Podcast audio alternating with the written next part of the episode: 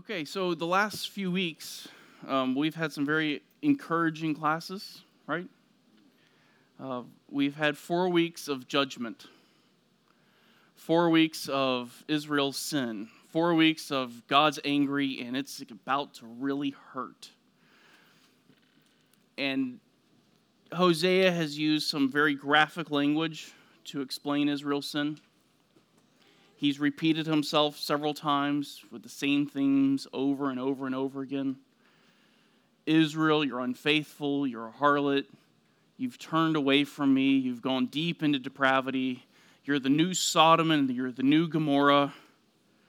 I'm going to destroy you, you're in trouble. And I told you in the very first class that Hosea is going to paint a very black, dark background and then in front of that, he's going to use that to contrast the love of God. Well, I have good news. This morning is the contrast. If you look on your, handout, by the way, there are handouts in the back. Um, I've titled this class A Loving Father. And he's going to transition here a little bit. And he's going to talk and speak from his heart about Israel and who Israel is and what Yahweh actually feels about Israel. And so it's a nice little reprieve from multiple weeks of judgment. So we're in Hosea 11. We're going to be doing verses 1 through 11. Uh, I know in your NASB, the verse 12 is there. It actually goes with chapter 12, so we'll leave that for next week. So we'll go 1 through 11. Let's begin with chapter 11, verse 1.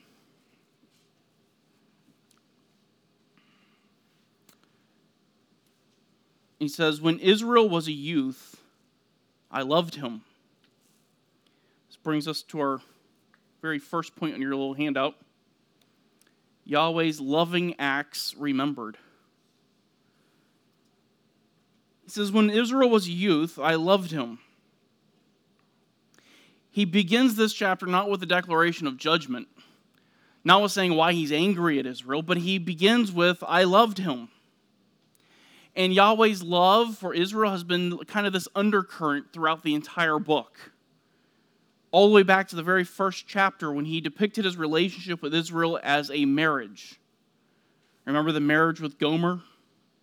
And Hosea was the was playing the part of God in this illustration, and he was the faithful husband who loved his wife and remained committed to his spouse in chapter 2, we found out that Hosea was hurt and betrayed multiple times, that Gomer kept running off with her other lovers, spurning him and ignoring Hosea.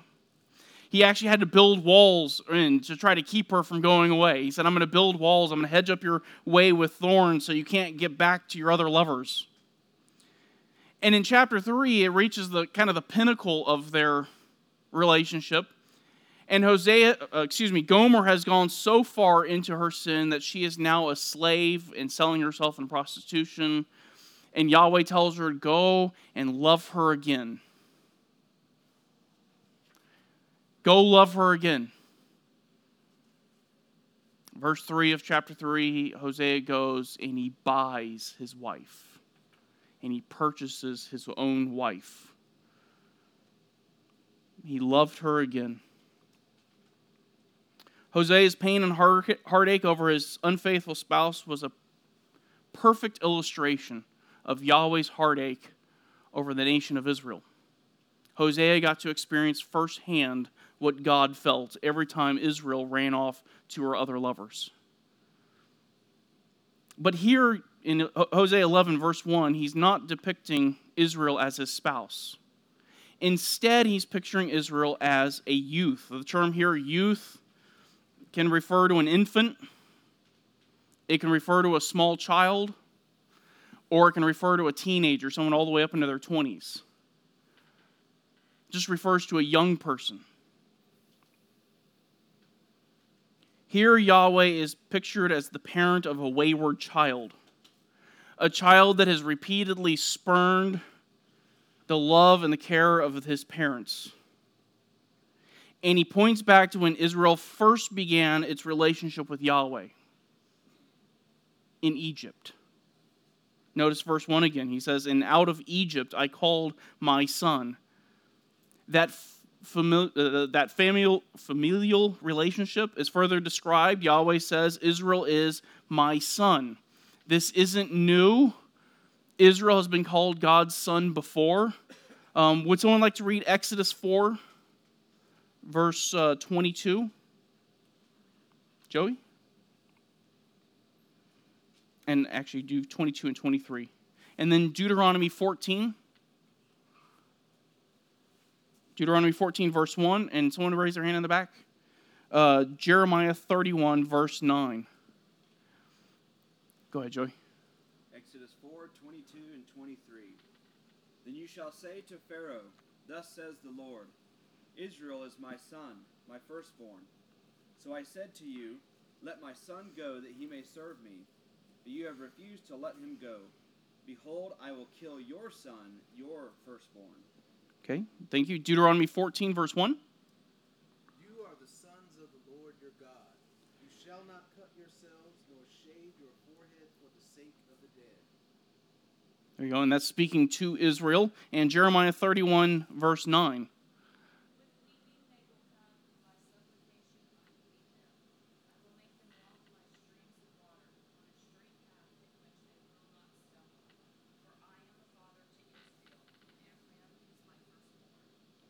There it is again. There he actually says, I am the father to Israel. Israel is my son. He casts this relationship in terms that everybody can understand. We all have a father. Many of you have children. Everybody gets this relationship. It's a love relationship.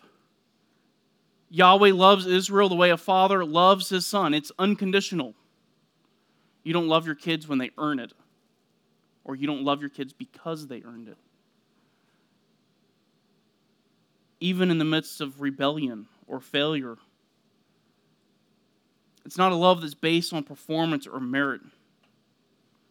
Yahweh's love for Israel wasn't based on Israel, it wasn't based on Israel's merit or what Israel had done. Deuteronomy 7, verses 7 and 8. The Lord did not set his love on you, nor choose you, because you were more in number than any of the peoples, for you were the fewest of all the peoples.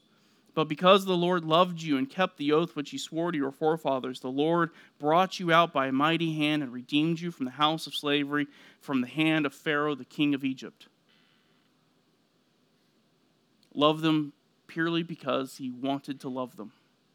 And that love was demonstrated in delivering them from Egypt, in taking them into the wilderness, and then ultimately bringing them into the promised land. That's what the verse means. Pretty straightforward, right? Pretty easy, right? No controversy here whatsoever. But this is our first interpretive challenge. This verse is quoted in the New Testament. Anybody know where it's quoted? Anybody remember? Out of Egypt I have called my son. Where have you heard that before? Matthew. Turn over to Matthew 2. Matthew 2, we're just going to read 13 through 15, just so we can get some context.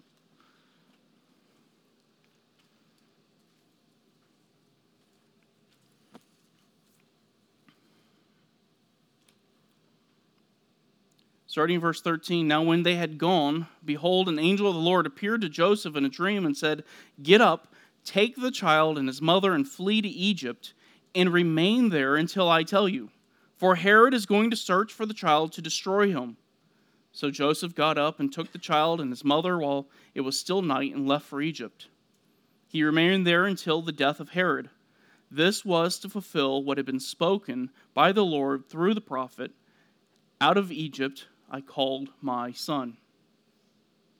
Some people claim that Matthew is providing a fuller explanation of Hosea chapter 11.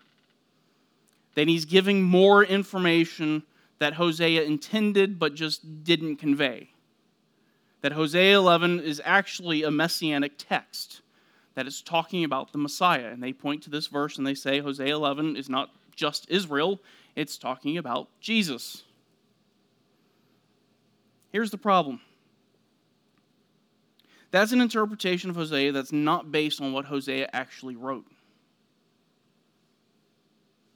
That is to say, you cannot reach that conclusion without using the information in Matthew 2.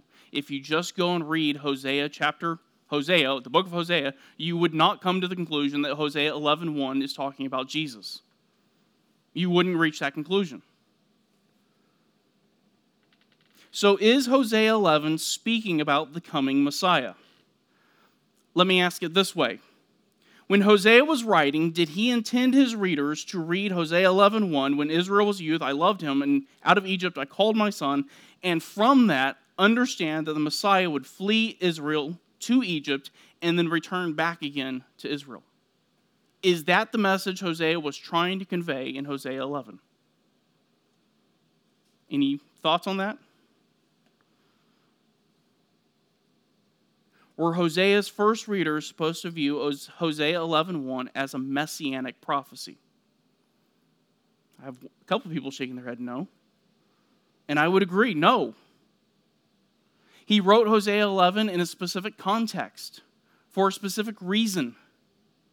He wrote it in light of the coming judgment on the nation of Assyria that would be brought by Assyria. And he even defines the phrase, my son. My son here in Hosea 11 is not referring to Jesus. The context says it's referring to who? Israel. He actually says, Israel is my son. To say that Israel is Jesus, or Hosea intends to point to Jesus by the term Israel, is to read something into the text that's not actually there. That's a superimposed definition. The nation of Israel had already been referred to as Yahweh's son. There's no trouble in understanding it in that way. And there is nothing in the book of Hosea that would lead a person to believe chapter 11 is discussing the Messiah simply by using the term my son. But when you read Matthew 2, it does sound like that's what he's saying. It sounds like he's using it in that way. And the key point of contention here is in Matthew 2, verse 15. This was to fulfill what had been spoken by the Lord through the prophet Out of Egypt I called my son the key word here is fulfill. What does Matthew mean here when he says this fulfills what Hosea wrote?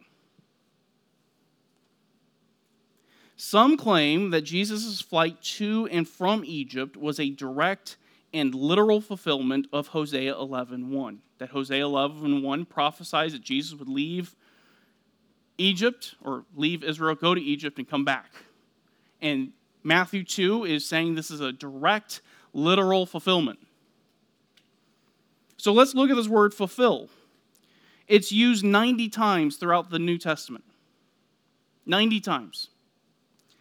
Roughly 10 times it refers to direct, literal fulfillment. So 10 out of 90, it refers to a direct, literal fulfillment. Case in point, Matthew 8, verse 16. He actually cites Isaiah 53 4. When evening came, they brought to him many who were demon possessed, and he cast out the spirits with a word and healed all who were ill. This was to fulfill what was spoken through Isaiah the prophet. He himself took our infirmities and carried away our diseases. Isaiah 53 is talking about who? The Messiah. Jesus is who? The Messiah. Context fits. This is direct, literal fulfillment. Or Matthew 27, 9 and 10. I'm not going to read those two. But it says Jesus literally fulfills the prophecy of Zechariah. Zechariah prophesied that the Messiah would enter in riding a donkey. And Jesus rides in on a donkey. Direct, literal fulfillment. 10 out of 90 times, that's how this word is used. But what about the other 80 times this word is used? it does not refer to direct literal fulfillment and Matthew 2:15 is one of those cases. This is not direct literal fulfillment. Matthew is using the historical events in the history of Israel and relating them to the life of Christ. To demonstrate one that Christ is the great king, he is the promised king, the Messiah, and two that Jesus is the ideal Israelite. Dr. Michael Vlach calls this corporate representation. Here's what he said Because Jesus is the ultimate and ideal Israelite, Matthew wants to show his readers that Jesus is the Messiah of Israel. To do that, Matthew connected events in Israel's history with events in Jesus' life. For Matthew, the fact that both Israel and Jesus came out of Egypt was not an accident or a coincidence. God intended this correspondence. Matthew wanted to prove that Jesus was the coming king of the Jews, the promised Messiah. And this correspondence between the, the Exodus from Egypt and the Messiah is one that has been used before. He's not coming up with something new. Moses wrote about the coming Messiah, and he connected him to the Exodus from uh, Egypt. Numbers 24, verse 7, speaking of Israel and his, its future king. It said, God brings him, that would be the king, out of Egypt.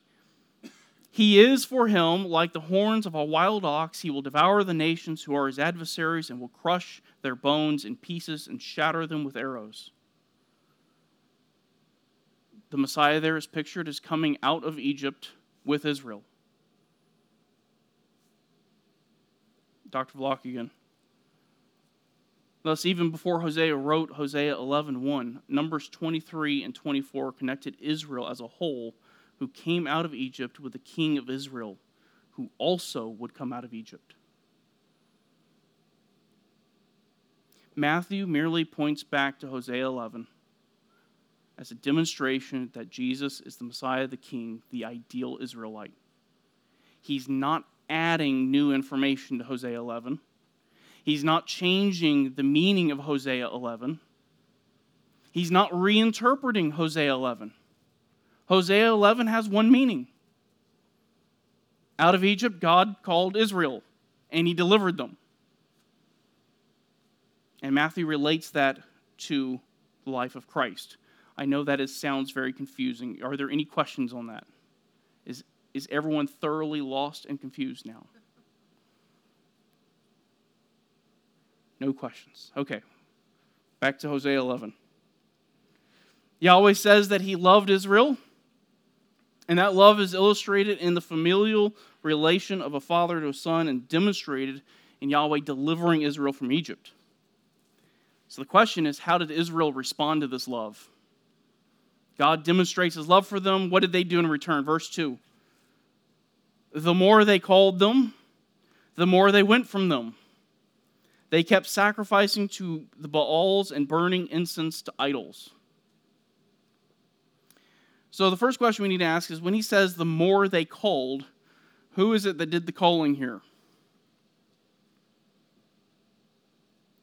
Who is the they that called? Well, some have said this describes the desires of the people of Israel. That the they who is calling is Israel calling, wanting to go back to Egypt. Well, Israel did complain a lot in the wilderness, and some of those complaints were wanting to go back to Egypt. But if you understand it that way, Hosea 11:2, you could read it this way: the more Israel called to Egypt, the more they went from Egypt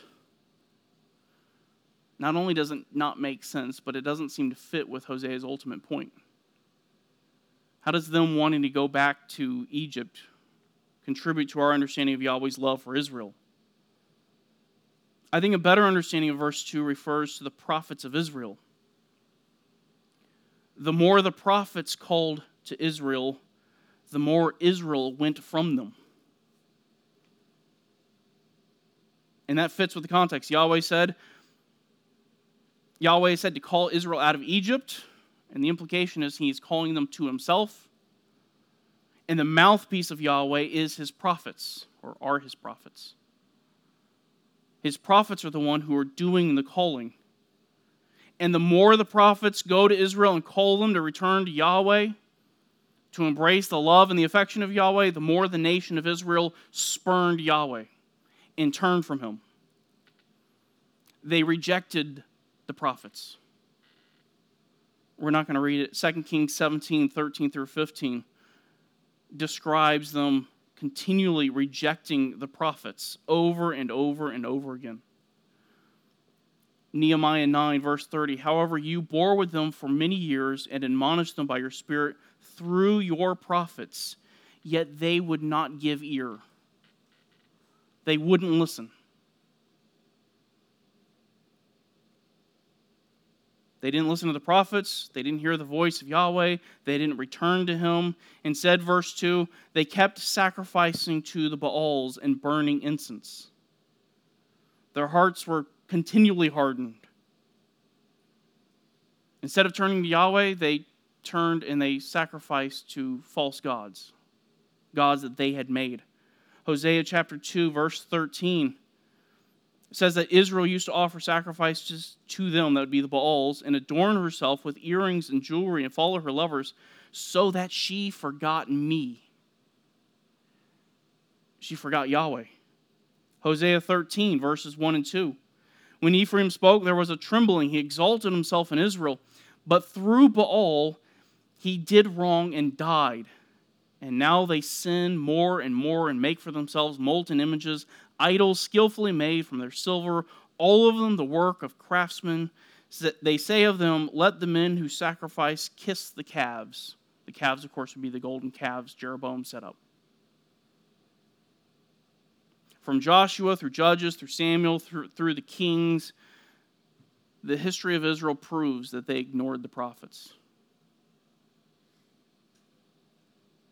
Jesus in Matthew 23 said they killed the prophets. Yahweh's kindness, his love, his affection towards Israel was spurned and ignored. This was dastardly. And yet, Yahweh continued to demonstrate his love for them. Even after the Exodus. Look at verse 3. Yet it is I who taught Ephraim to walk. Ephraim, again, is just a reference to the northern kingdom, it's the largest tribe. Yahweh here is speaking through Hosea. He says, Yet it was I. This is actually a pretty dramatic emphasis here. If you want to translate that literally, it would say, But I, I taught Ephraim to walk. The idea is, I did all this for you, not Baal. I'm caring for you, and you are turning to Baal. This is a father who raised a small child, reared and trained, fed, clothed, and loved that child, only have to have that child get older and say, I don't know who you are. You're nothing to me. It was Yahweh who cared for them. It was Yahweh who provided for them. Exodus 19:4 You yourselves have seen what I did to the Egyptians and how I bore you on eagle's wings and brought you to myself. Deuteronomy 1, verse 31, he actually relates it this way. He says, And in the wilderness where you saw how the Lord your God carried you, just as a man carries his son, and all the way which you have walked until you came to this place. Carried Israel like a son, like a child. Verse 3 again, he says, Hosea 11, he says, I took them in my arms.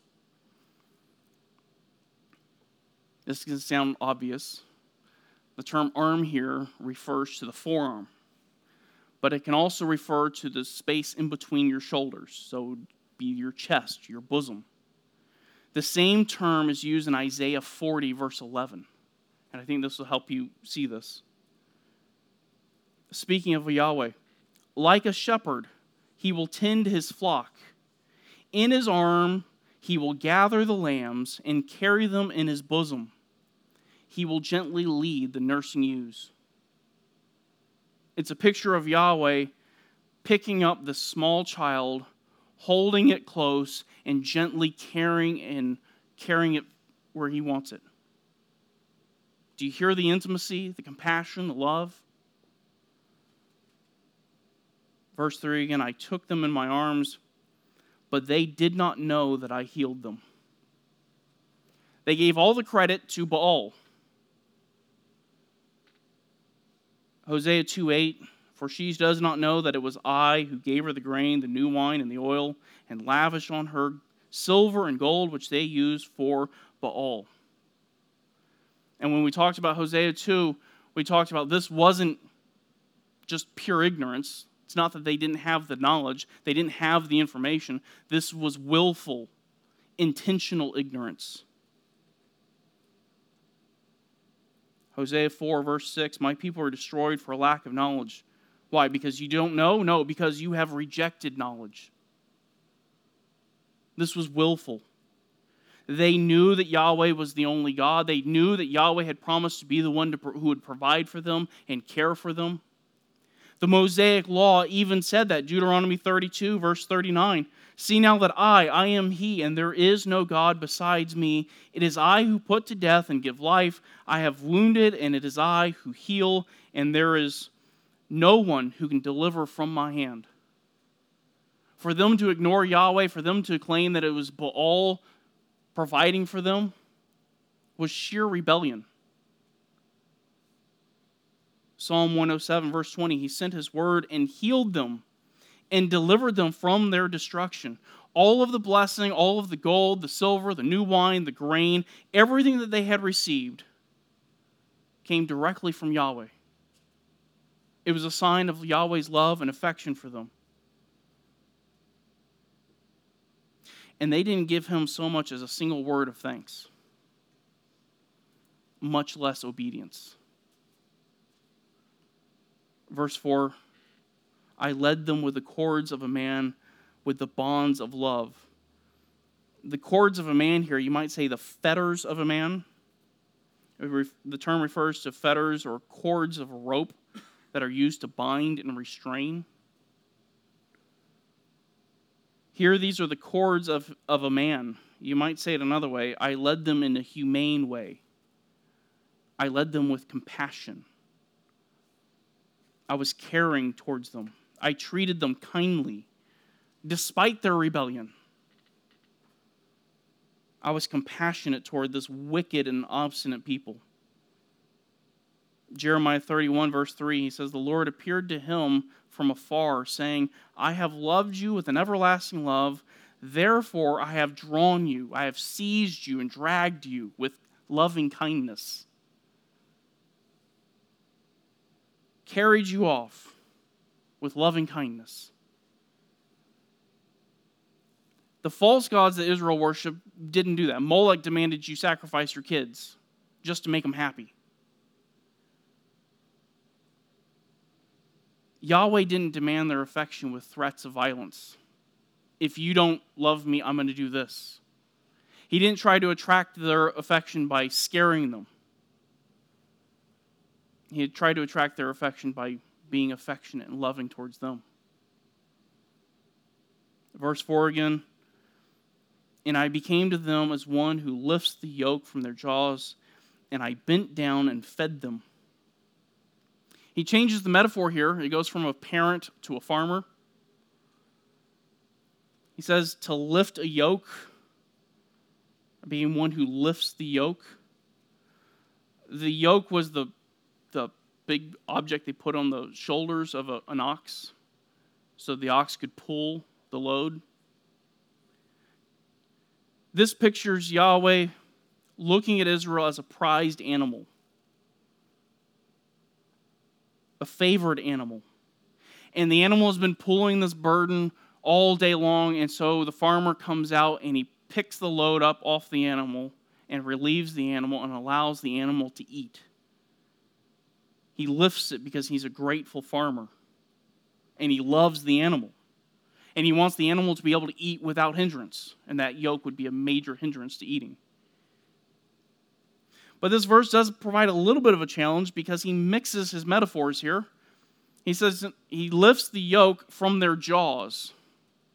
Well, yokes don't go on your jaw, they go on the shoulders.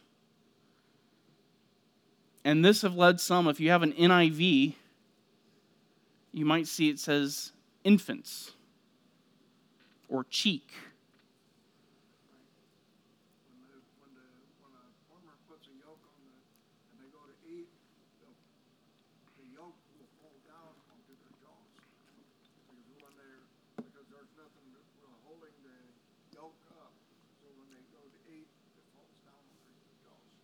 Interesting. He said when the yoke is on and the animal goes to eat, the yoke will fall down onto their jaw. That's good. I like that. Good. Well, the NIV looks at this and says there's no way this could work. That yoke can't be the correct word. And so yoke must be a different word, and they change one of the vowels in the word and they turn it into infant. And cheek, well, they can't leave it as cheek, so they change that. Or, I'm sorry, jaw, they can't leave it as jaw, so they change the word to cheek. Speaking of the face. This is just changing the text because they don't understand what the text is talking about.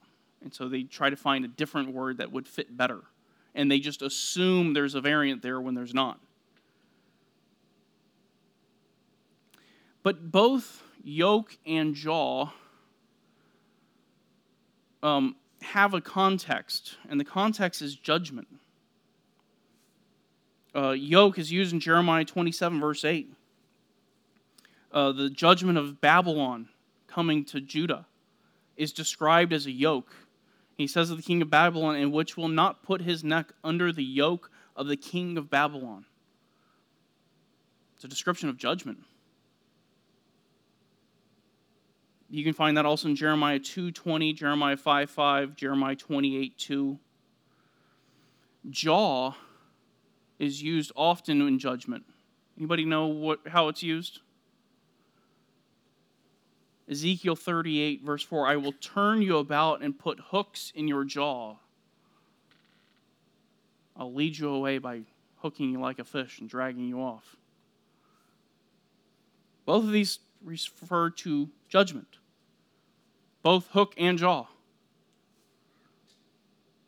The point here is it is Yahweh who can deliver them from judgment. It's Yahweh who's their helper, not Baal. And in both cases, the removal of the yoke and the hook and the jaw would be necessary for the animal to eat. Last phrase of verse 4, he says, And I bent down and I fed them. This isn't, I poured a whole bunch of food in a bucket and I said, Here you go, and I walked off. It actually focuses, focuses in on the act. He fed every bite lovingly, caringly provided for. Yahweh gave them everything. He cared for them. He poured out his love and his mercy upon them, as a father does for a small child.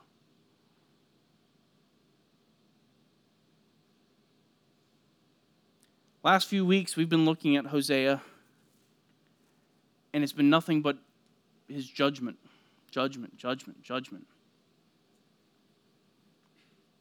And like I told you at the beginning, all of that was so he can get to this point and turn around and show you the love of Yahweh. You have to see the wickedness of sin. You have to see sin as being detestable and horrible. You have to see it as being an affront to God, as an offense to his person. Because as soon as you recognize your own sin, as soon as you see your own heart for what it is, that you, like Israel, have spurned him a million times, you've rejected him a billion times, and yet Yahweh loves you anyway. And he continually loves you. Despite your sin, despite your rebellion, he loves you anyway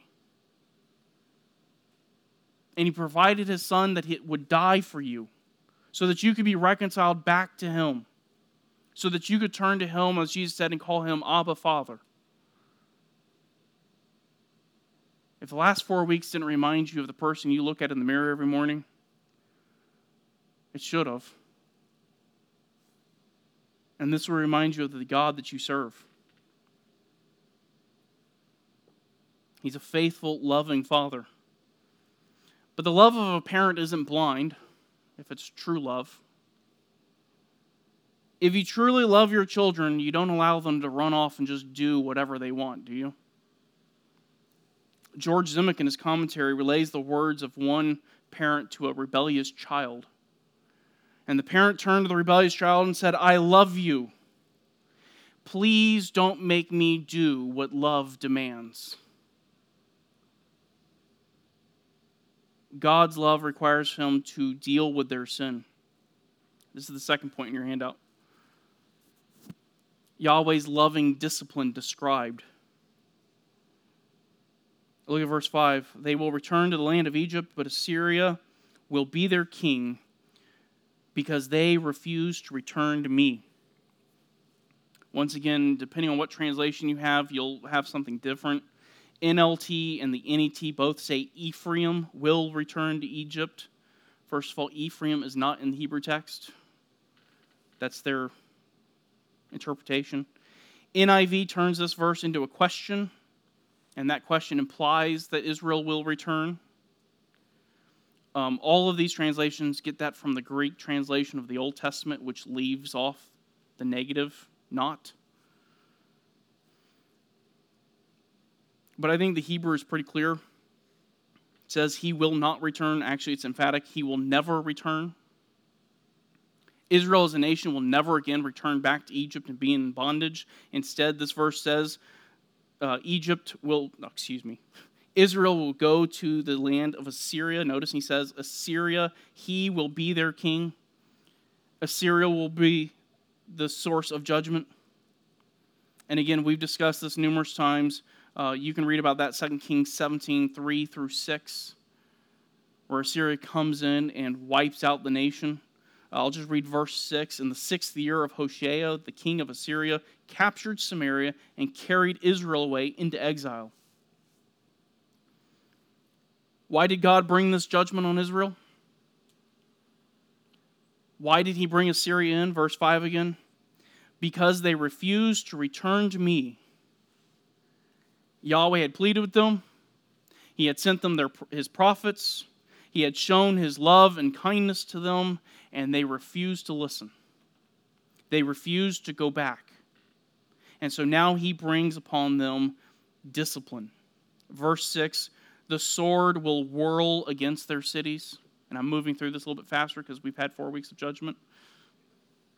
Whirl here just refer it is actually an interesting term. It actually refers to dancing the sword will dance in their cities. And you can kind of see the flashing of the blade moving through the city.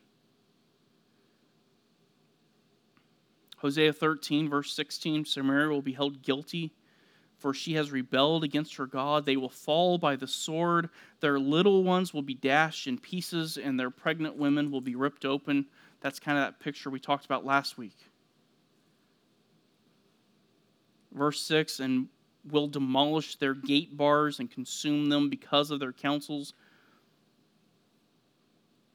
Israel had placed all their trust in their fortresses, in their military.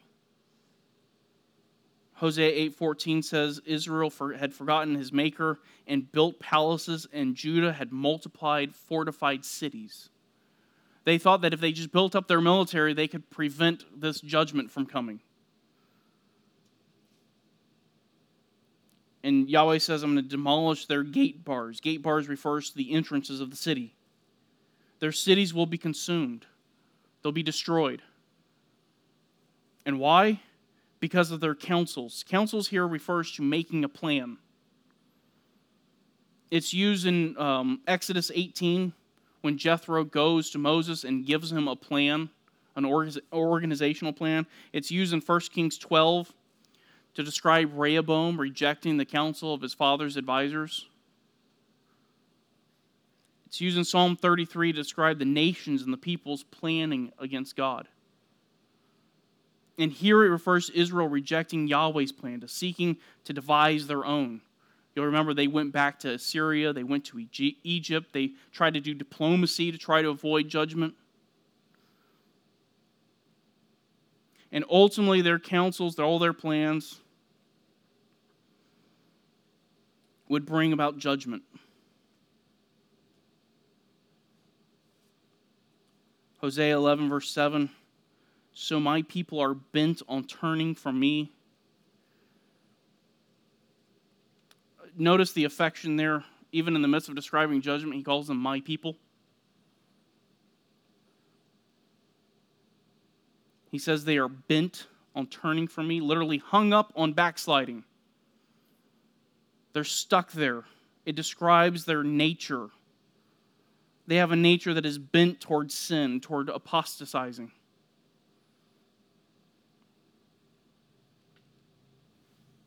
Though uh, verse 7 again though they call them to the one on high none exalts him.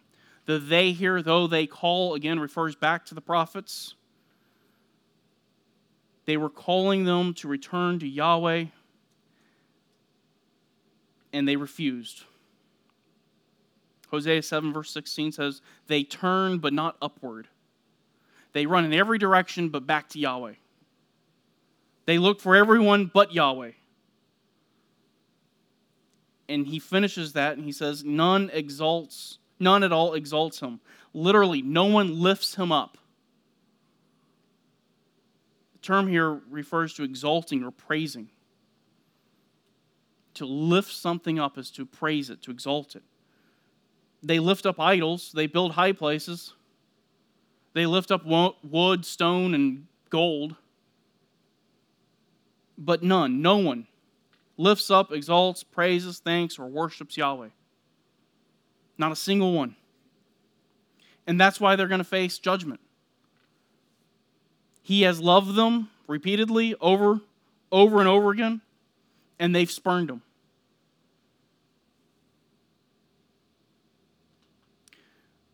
But don't think that Yahweh is finished with Israel. Uh, third point Yahweh's loving heart exposed. If you look at verse 8, he says, How can I give you up, O Ephraim? That's the Yahweh's question. There's more. We'll get to those in a minute. How can I give you up, O Ephraim? Anybody have an answer to that question? Anybody have a reason for Yahweh to give up on Israel? I've got a whole list. How can you do this? Easy. Look what they've done. Go back to this last seven chapters. From a human perspective, this is an easy question. If someone treated me that way, I would have given up on them a long time ago. We wouldn't be talking about love anymore.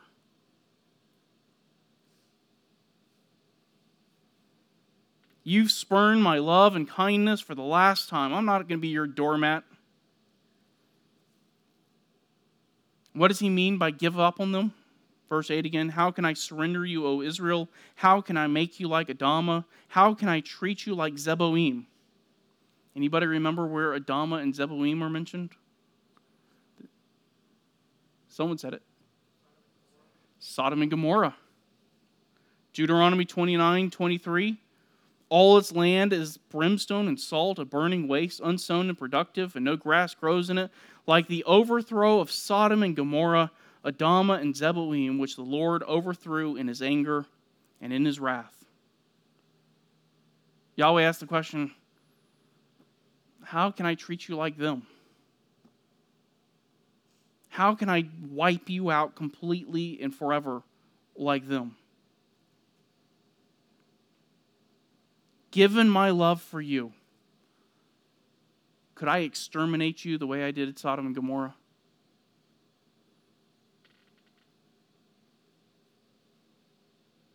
Where do these questions come from? Why even ask these questions? It seems like an open and shut case. They deserve it. Verse 8 again. My heart is turned over within me. All my compassions are kindled. Here you get a functional MRI of the heart of God. You get to see inside. You get to see the seat of his emotions, his will, his desires. And he says, My heart is turned over within me.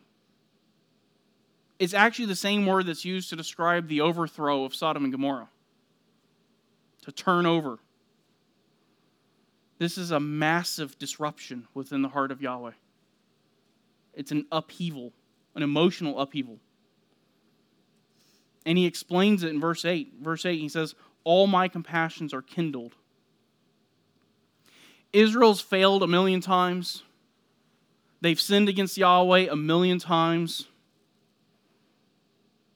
And you might think that all that failure, all that sin would arouse his anger, his wrath, his hatred.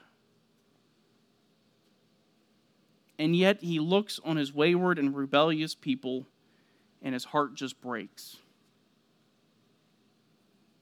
His compassion, his comforts, his kindness are kindled, they're inflamed. Term inflamed is used uh, in Genesis 43:30 to describe the emotions of Joseph being stirred when he finally sees his brother Benjamin again. The term used in 1 Kings 3:26, remember the two women were in front of Solomon and they were both arguing the child is mine and Solomon says, "Fine, we'll just cut the baby in half and each of you can have one half." And the true mother of the child became emotional, she became stirred, same word. tell you what, when my when someone sins against me like this, it's not love and compassion that's stirred.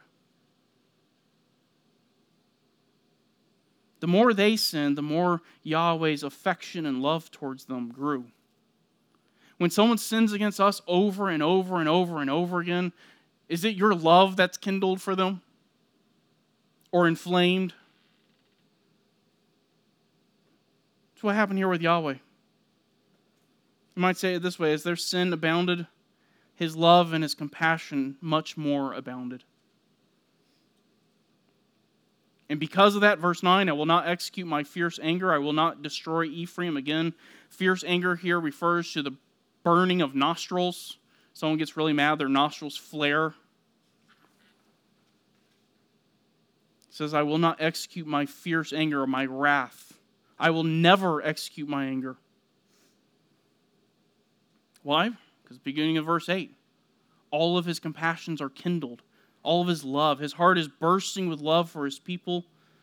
He'll discipline them, but he'll never wipe them out completely.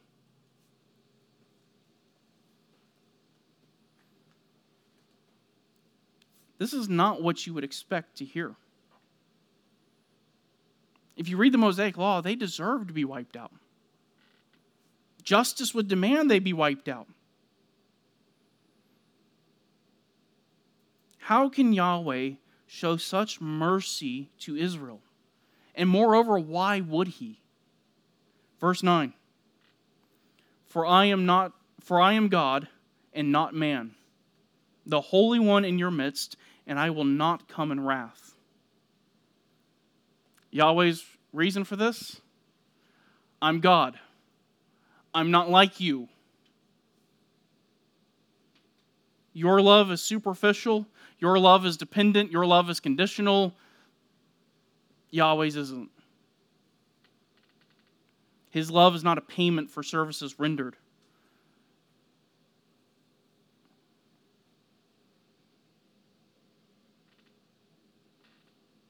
Yahweh's capacity for love and mercy can never be exhausted.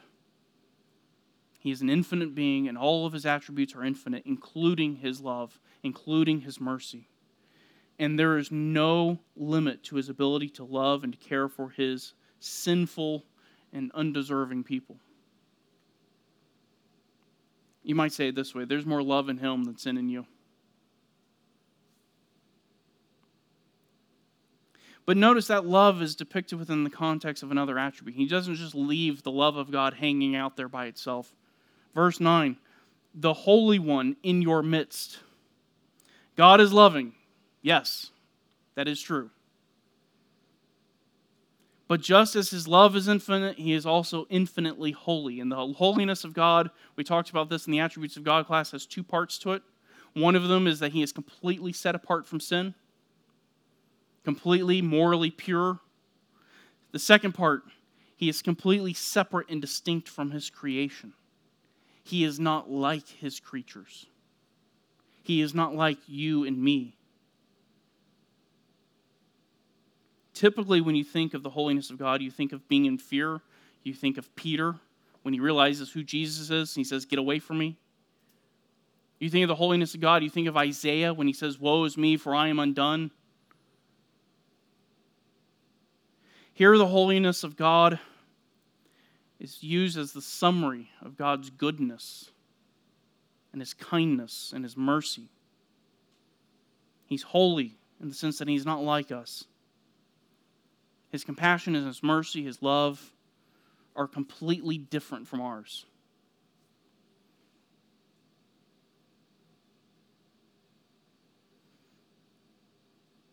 When we come to him and we recognize what we truly are, we recognize our own sinful condition, that we deserve judgment. And then we know who God is. His holiness is not what drives us away. The fact that He is separate and distinct is what draws us in to be embraced and to be loved. Yahweh here is the bright light in front of that dark backdrop. And he affirms his promises. He affirms this love with his promises. Excuse me, let me say it that way. Last point Yahweh's loving promises affirmed. This is verses 10 and 11. Verse 10 They will walk after the Lord. He will roar like a lion. Indeed, he will roar, and his sons will come trembling from the west.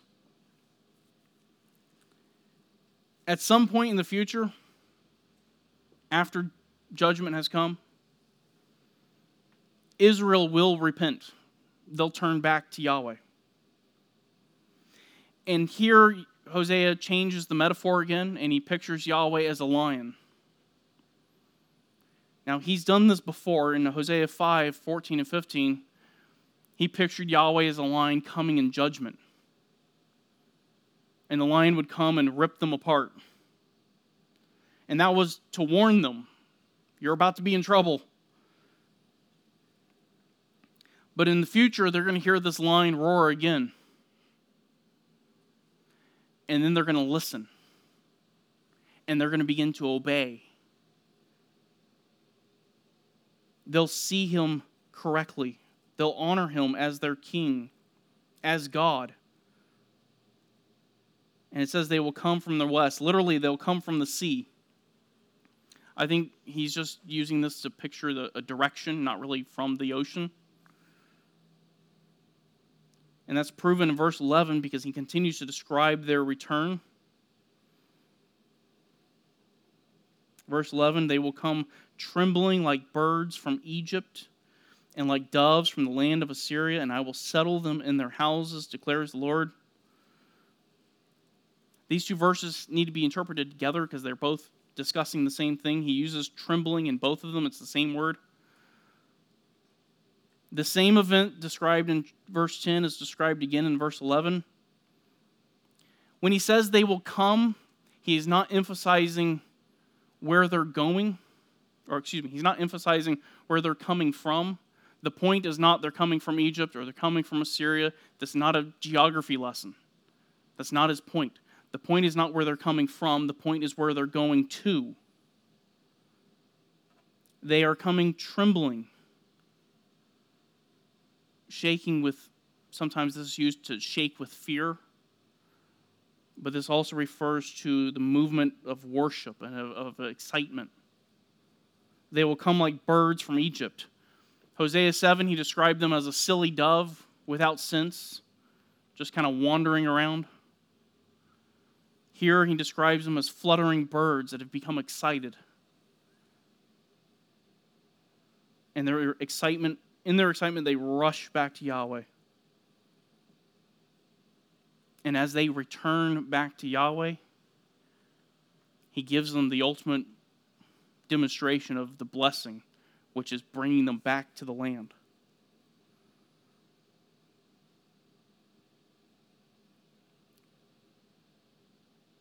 When they went into captivity, they still had the promises of Yahweh.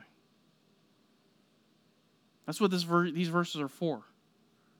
This is encouragement for them while they're in captivity.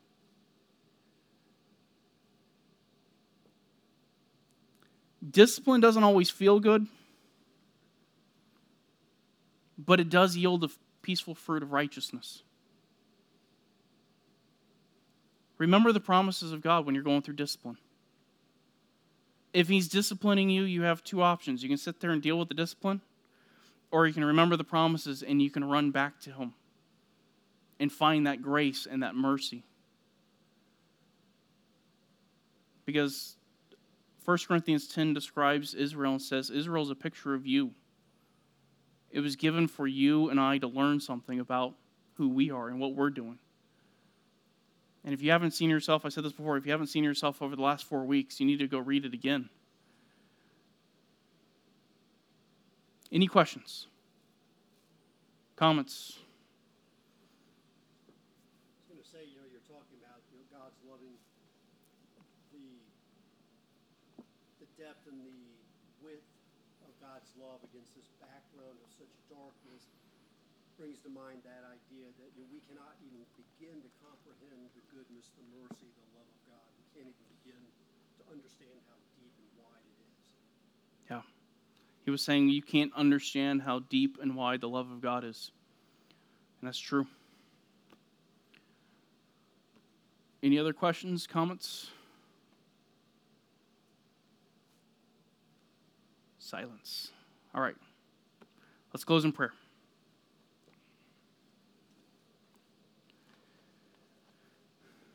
Father, we thank you for your word. Uh, we thank you that you are loving, that you are merciful, that you don't give your people what we deserve. We all deserve your judgment, we all deserve your wrath. And yet, in your kindness and in your compassion, you give us love and mercy through Christ. And so we thank you so much for that. And we ask that you would uh, help us to respond to that, not in turning away from you, not in chasing after our own desires and seeing it as free grace, but that uh, we would respond rightly, that we would respond in obedience and love and return to you. And we ask that you would help us to worship you this morning. We ask this in Christ's name. Amen.